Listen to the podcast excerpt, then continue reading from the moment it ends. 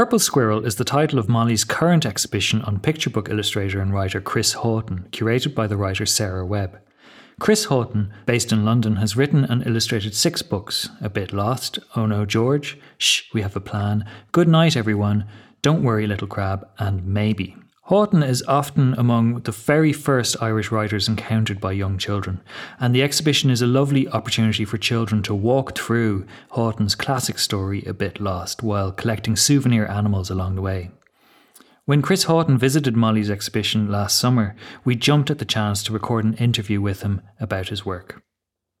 For this conversation, recorded in MoLI's colourful learning room in July 2021, Haughton is joined by MoLI's director, Simon O'Connor, as well as Zoe Brady, who is part of our team here at MoLI. Zoe holds an MPhil in children's literature and was involved in the research process behind the exhibition.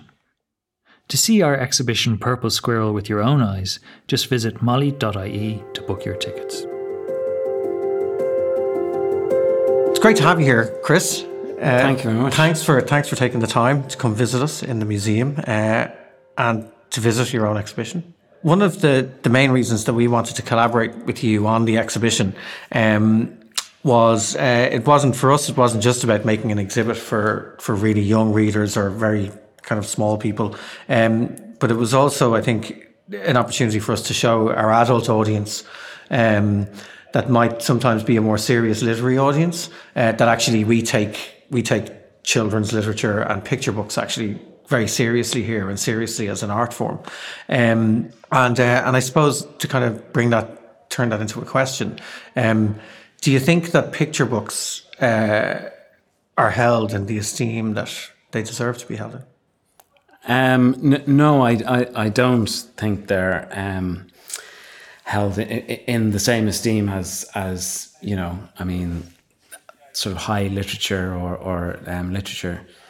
Um, and I think it's it's a shame. I think you know potentially they're so it's so interesting. You know, communicating to very very young children and trying to figure out you know what motivates them. And you know, it's you know if you think about uh, human brain developing and and what what they're seeing, what what inputs is is, is coming in, and and what they're reacting to you know, it's just kind of a, it's the raw thing of what drives us and, and what, um, what really makes, makes us tick and, and stuff like that. And to sort of, you know, I mean, young children can't, they, they don't have the, the language that we have, but they they can respond visually and they can see things and recognize things. So, you know, I mean, I, I, I just think it's such a fascinating area. And I, I like, I don't think, you know, it's kind of uh, that they're thought of. I think you know, similar to to uh, like cartoons or, or, or um, graphic novels. I think have been up until recently, and I, I remember I, I, saw Chris Ware give a talk uh, in Edinburgh a few years ago, and somebody said something about you know, do you think uh, sort of picture or not picture books, but um, sort of uh, graphic novels and, and things are taken seriously. And, he was like, "No, I don't." I, um, and I'm so grateful for that because it doesn't have any of the sort of, you know, um, everybody who does it absolutely loves it, and and there's none of the there's a or there's a little bit less of that ego sort of thing where it's like this is what this is.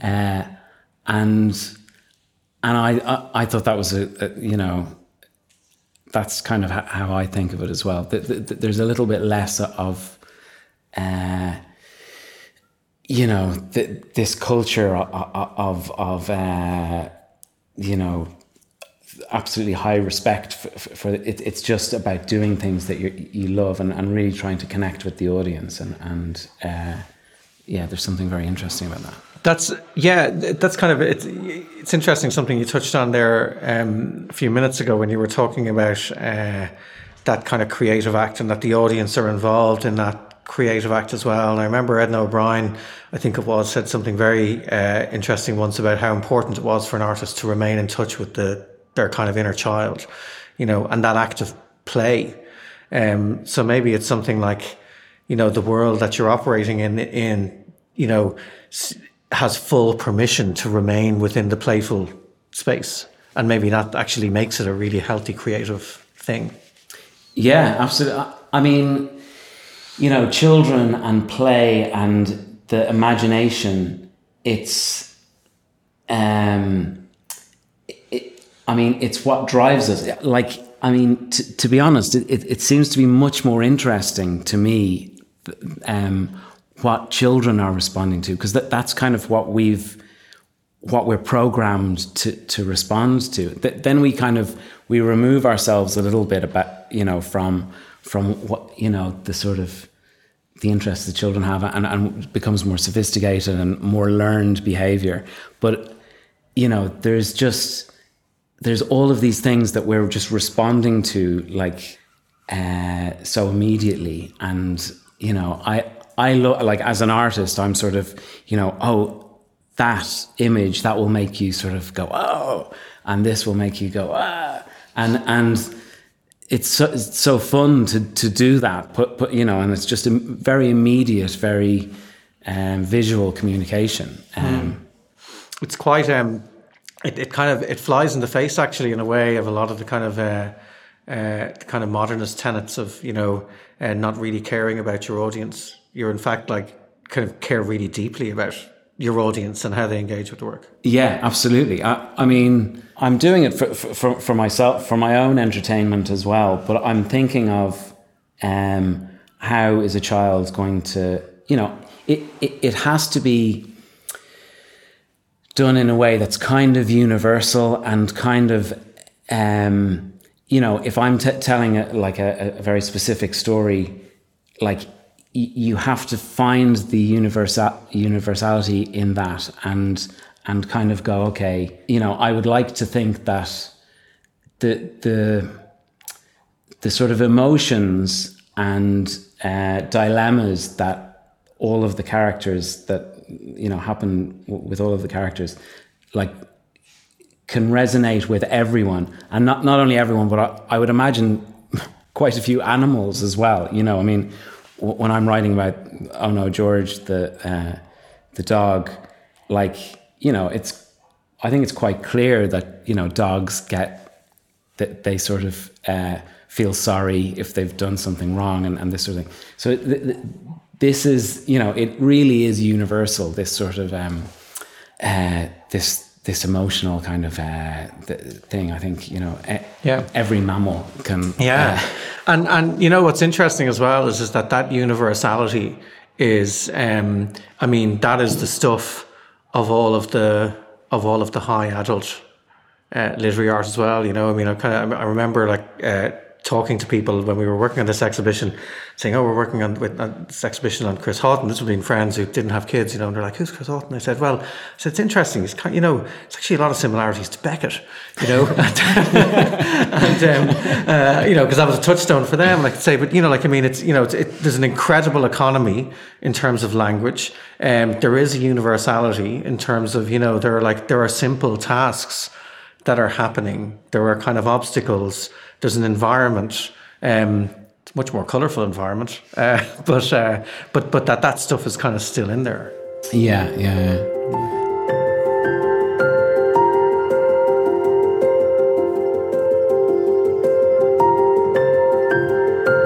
So, kind of drawing off that idea of play. And as you were saying, the idea that as you get older, reading has to go from this kind of more fun communal activity to something kind of quiet and sophisticated and solitary. And you were saying that in your creative process of collage, um, it gives you kind of freedom creatively and literally because you're getting to rearrange things constantly. And also your good use of kind of paratext in the likes of the puppets. And would you say there's something maybe kind of inherently theatrical about your work and you'd maybe want to encourage theatricality when your readers are go- looking at it? Yeah, well, I when I'm writing a book, I have to be thinking that it's you know it's not just uh, being read and the you know the audience looking at the pictures.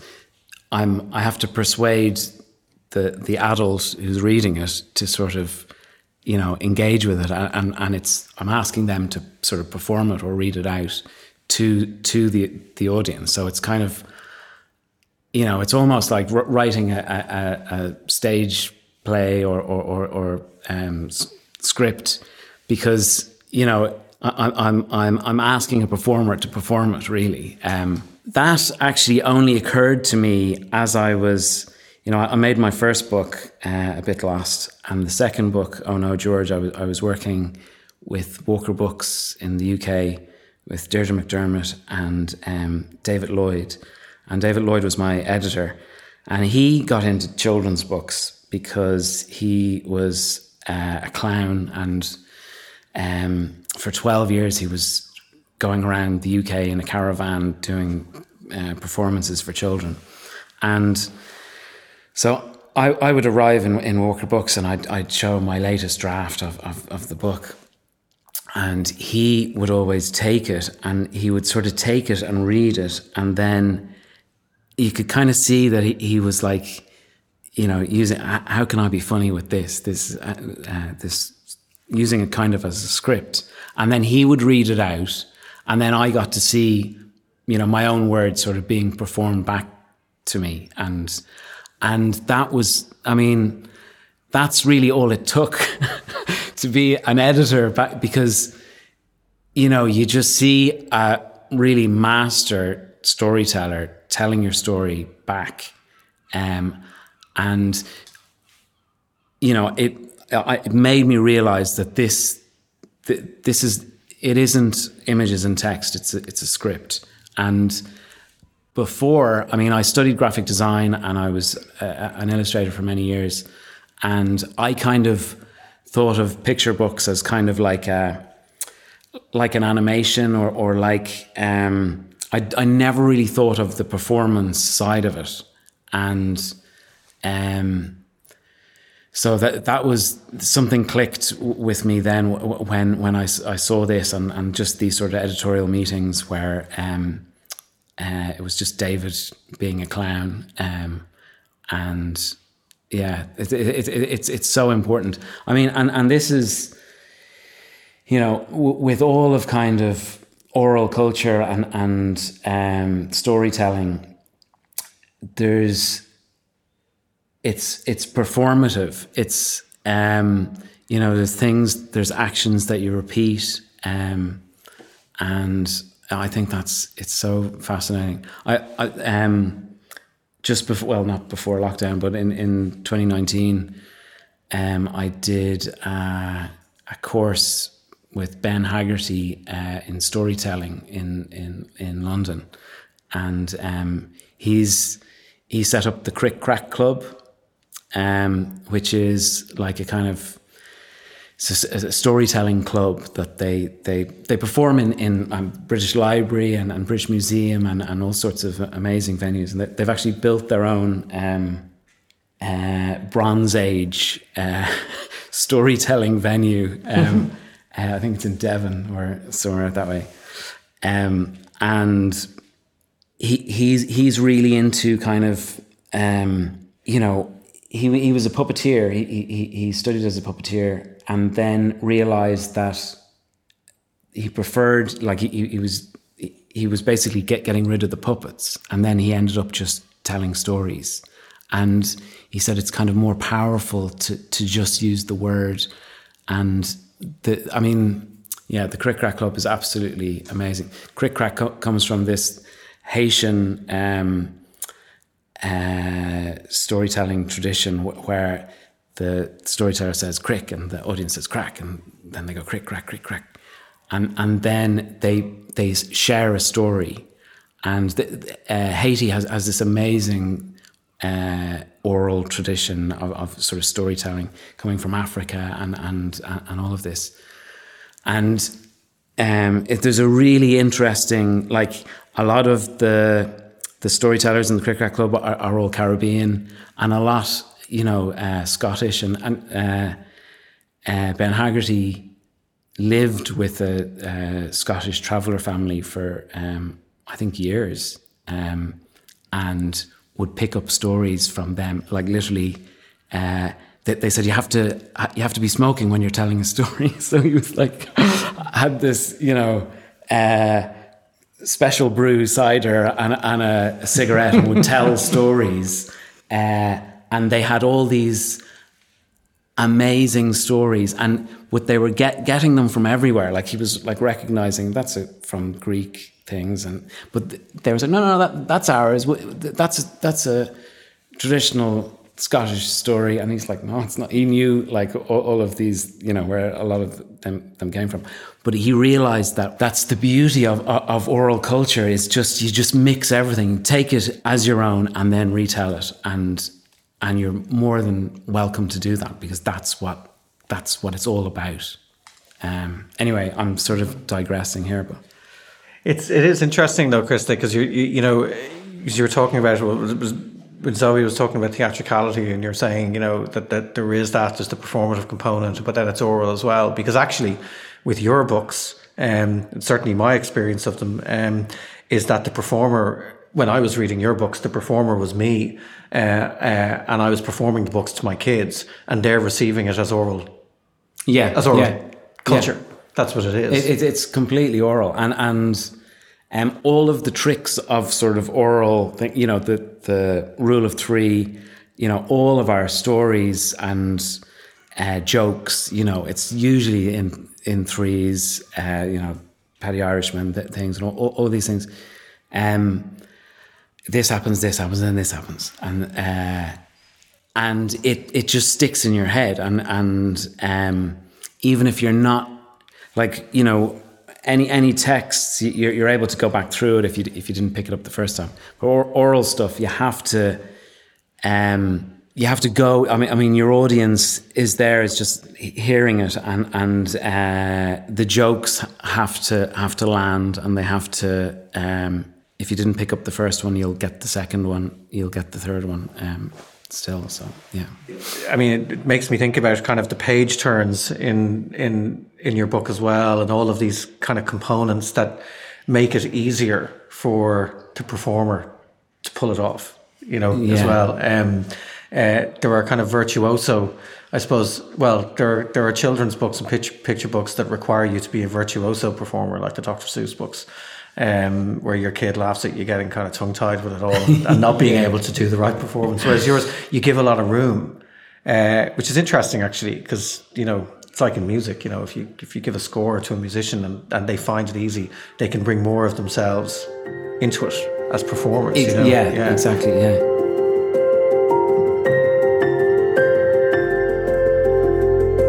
But something I'm kind of I'm, I'm, I'm really interested in is I, I know you had said before that um, that you're a, you're an illustrator first and a writer uh, second. Um, but you know, and I was so excited when I found out that you made all your own typefaces for the book. So obviously those words, I mean, even the kind of the, the, the physicality of the words are really important to you. Like, I mean, what role do you see typography playing in it? Um, when I started out, I um, I mean, I really wanted to make a picture book, but and, and I knew I could do the illustrations, but I just I wasn't completely comfortable about like you know uh, if you know I was a writer or whatever. So I just put all of my energy into telling the story visually, and so you know I I mean literally I. Uh, the very first page of the first book, a bit lost, um, you know, I was struggling for ages. You know, what will I say? Oh, the mummy owl is, and the baby owl are there during. The, there's the sunset, and uh, and in the end, I just uh, stripped it all out and just wrote, "Uh oh," you know, uh, when right where the the the baby owl is falling. So it's sort of integrated into the illustration. You know, the, all of the text is part of the illustration. Uh, and because the text pops around the, the, the, the page, uh, just following where the character is, um, you know, and say like with the uh, the crab, it's tick tack, tick tack, and you know, so you're, you're sort of reading that as you're reading the the footprints of the, the, the crab going through. So, yeah, th- that's um, if if I put regular type along like that, it just kind of looked weird with my wonky illustrations. I, I needed to have have my the typeface look a little bit wonky in order to make it kind of look together to make it look a, a whole. Because I like I knew I wanted to make the the, the, the, the text sort of come around and uh, with the illustrations, but it just I just couldn't make it look good. I was drawing it myself uh, for, for some of the originals, um, and I thought that yeah, like can we not print a book with my my handmade type? And the publisher said no, you'd have to do lots of languages, and you know it would would just be too much. Um, so yeah, we, we made a typeface, and I, have been working with the same typographer for, um, all the, I mean, we've been adapting and, and using pretty much the same type, but uh, we've we've usually made a, a, new typeface for each one, depending on, on, on what requirements for each. Yeah. Um, and then, as you say, yeah, the challenges that that throws up then when you start going into um, particular translations where it's a wholesale redesign of the of the thing. That's uh, you're really showing commitment to your own typefaces. yeah, no, I mean, I would never be able to. It, it, it's it's quite a. I, I always do the, the, the front cover, the uh, the text, the title on the on the front cover in in each language. But um, yeah, it's uh, it's it's quite a lot of work actually.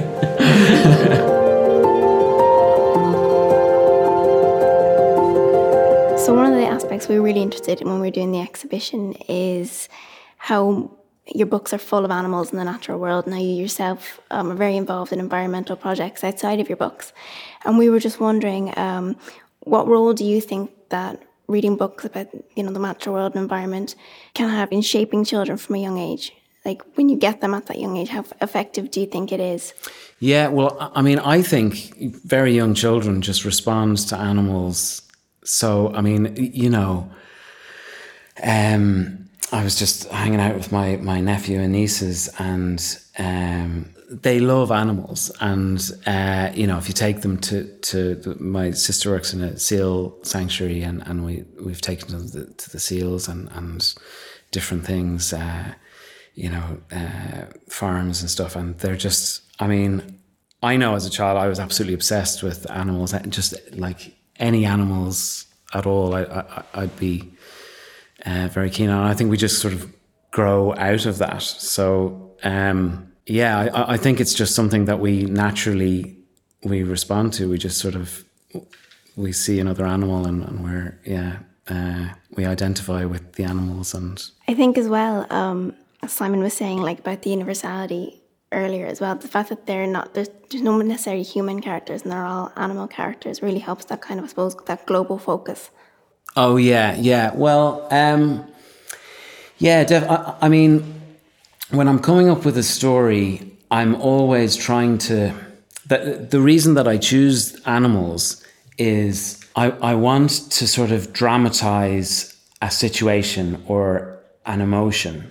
And I'm trying to think of the most dramatic way to sort of show that. So, um, if if I was to if, if I had to use a human character the whole time, you know, the story about being lost, you would have to do a setup where you you know, there you are with your your mom or your dad in the supermarket, and then the next page you're looking at the carrots and your mom is doing this, and then the next page and oh, I'm lost. So that, that's quite a setup. You know, there's like three pages of, of uh, sort of how did this happen.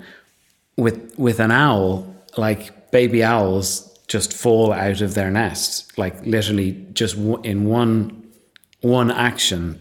they're were up in bed happily, and now they're in the middle of a forest, completely lost. And and that's a thing that actually happens to baby owls and it's you know we we can identify we don't think that's strange that you know suddenly they're in the so it, each animal has a different thing that they do that you know sort of uh, I've I've used to dramatize this situation. So another example would be the um, don't worry little crab. And there's this little crab who's worried about going into the into the sea and uh, there's these waves uh, coming. So the and the waves are the are, are, the pages. So when you turn the page, you get you get a splash, and it's uh, so it's it's just a very, you know, I mean, that whole idea is maybe going to school or going to the, like fear of the unknown, and that's that would require quite a lot of setup. That's not very visual with a human child if you were to tell that story as a human child. But with a crab, it's it's like this. Uh, the whole concept is visualized in as the sea and as the waves, and this, these waves are are actually physically battering the crab, and the the crab doesn't want to go into the sea, so it and and then it physically does go into the sea, and so then we have gone from the edge into this environment. So it's it's just a very visual way of making this situation sort of relatable, and um, it's just told through through through visuals, basically. It's uh, it's it's it's interesting actually that yeah what you're saying by um, by using animals, you're kind of sidestepping the kind of the the, the baggage of the kind of human empathy bit and you're getting straight into the discussion about what the emotional situation is for the characters and that's something that can be kind of really uh, that, that the children can really kind of identify with then like they can identify with being lost or being afraid of doing something because it's for them it's a huge thing with Yeah. no with no baggage it's just like a thing that happens and it's scary Yeah. um but it does make me think chris that it's like you know uh and this kind of probably sounds mischievous but like um you know although we although you're saying we kind of we lose that connection with animals as characters uh, and that kind of empathy with them maybe or maybe it's not empathy with something else as we get older um, so we're less interested in animals as characters in things. Um, but I, I just love to know what a what a kind of what a Chris Haughton book for adults that dealt with really adult themes through animals would look like you know in in that kind of really simple language. Because to me like you know all that's happening is just like some some really effective uh, piece of art. That's what's going on. yeah, know? yeah, yeah, Well, I'm actually working on a book, sort of for older children and adults with animals, sort of non-fiction book. Oh, brilliant! Um, That wasn't a setup question. no, no, no, it didn't wasn't. Yeah, no, just wait. I'm, I'm like, you know, it's like, do you, did you know? I mean, you know. Um, but yeah, it's an evolution book, book on evolution, uh, and with Richard Dawkins actually. You know, um, Wow. so yeah, like uh, I I read the Ancestors' Tale. The, uh, it's kind of his biggest book. It's a, a sort of story of all of evolution, and I was just like, wow, this is just. I'd love to do that and uh, put a proposal together to sort of do a sort of. It's kind of an infographic version of that, um, and I've sh- showed it to him, and he's he likes it. So hopefully we're we're going ahead with that. Yeah. Look forward to seeing it. Yeah, so it, it- completely different from um, uh, the picture books, but in the same way, it's. I don't see it as so different. It's everything is to, like my approach is just everything is told visually, and this book will be. It's just in like it could almost work without words, and just shows like evolution going from you know uh, single cell uh, to to us in in 40 pages and uh, almost kind of like a flip book um, sort of thing but yeah it's it's it's kind of the approach that I've had since before doing picture books is is you know you take text and you sort of go how, what how should this be illustrated and how how can this be made visible and uh, that's exactly the same approach as I have with uh, children's stories or, or with uh, adults things. Yeah.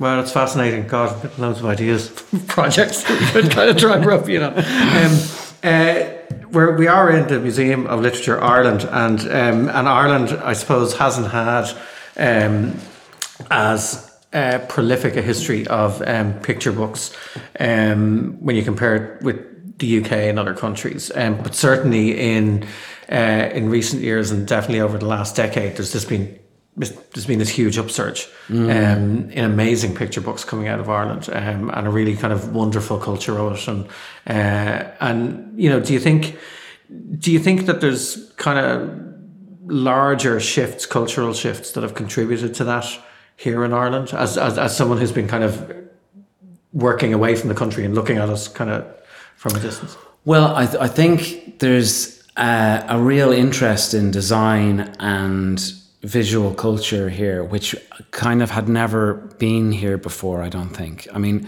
when I was growing up, yeah, there, there wasn't much sort of visual culture. I, you know, went to art college and, um, but I think, uh, you know, in, in the last few years, th- things like offset and, and, and things like that, which are absolutely massive. Uh, you know, I mean, one of the the the biggest and most exciting uh, uh, festivals of design in in Europe. Uh, you know, happening in Ireland and and uh, a lot of young. I mean, I think it's the we have a very young um, population as well. Uh, so there's just a, a lot of uh, interest in, in in design and il- illustration and.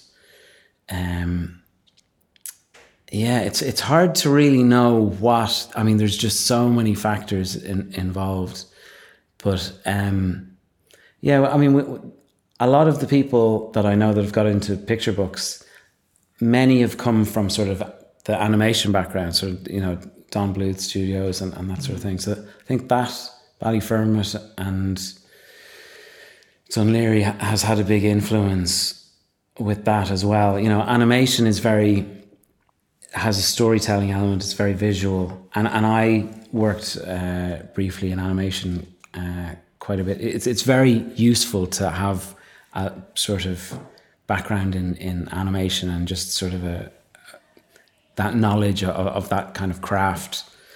Uh, and and Ireland has had that uh, and has that.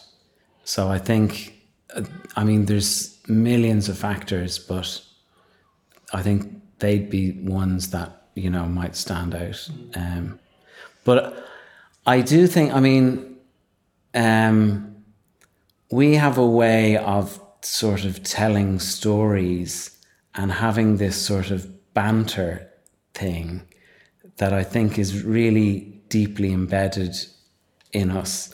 And I, am, um, one of my best friends is uh, from Castlebar, and uh, we, we went to India together. He's he's now a stand up comedian, and and uh, um, but he, he always says like in Castlebar and, and in the West, the whole th- um, currency is in the pub telling stories. And you know, if you can kind of, you get all your jobs through there. You get everything is sort of, you know, and up until recently, that was every, you know, I mean, it was just.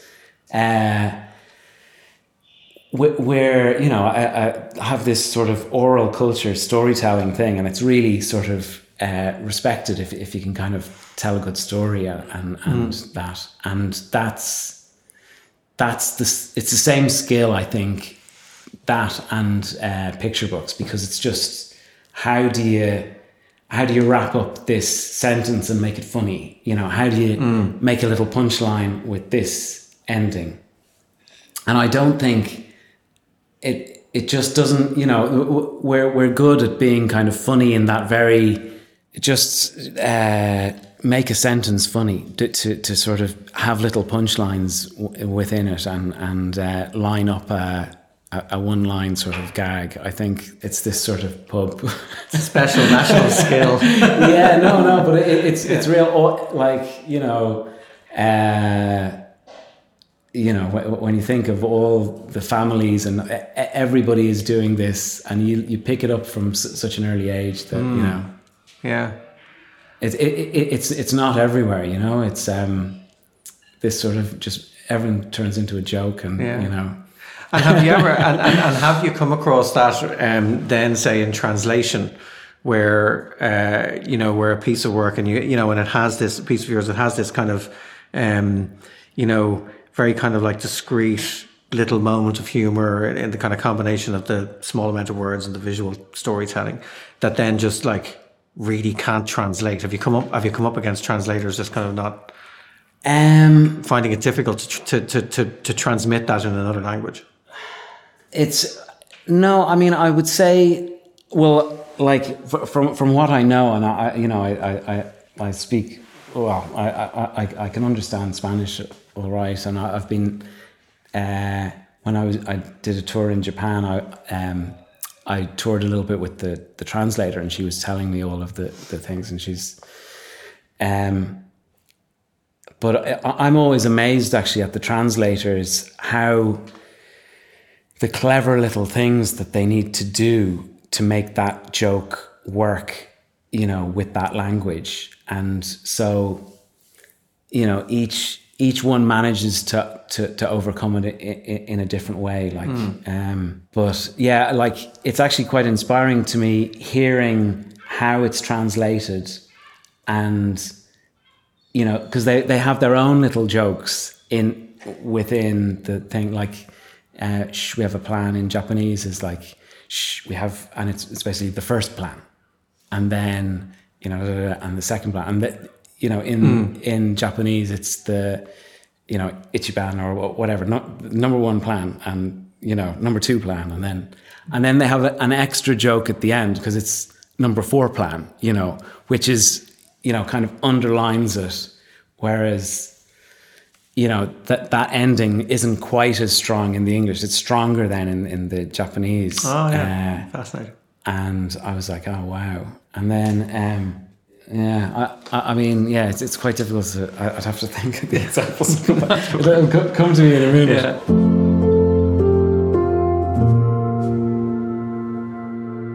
Well, listen, Chris, it's been amazing to um, to be able to chat to you about uh, about your work. Thanks so much for coming in.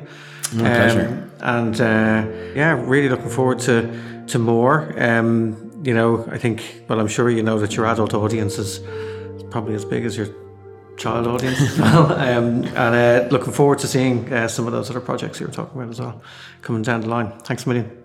Thank you very much. Thank you so much. Cheers. You've been listening to the picture book illustrator and writer Chris Haughton in conversation with MoLI's Zoe Brady and Simon O'Connor. To visit the exhibition Purple Squirrel, just visit moli.ie to book your tickets. This recording was produced by Ian Dunphy and Benedict Strepper Connolly, with Ian Dunphy on sound. For more from Radio MoLI, visit radio.moli.ie.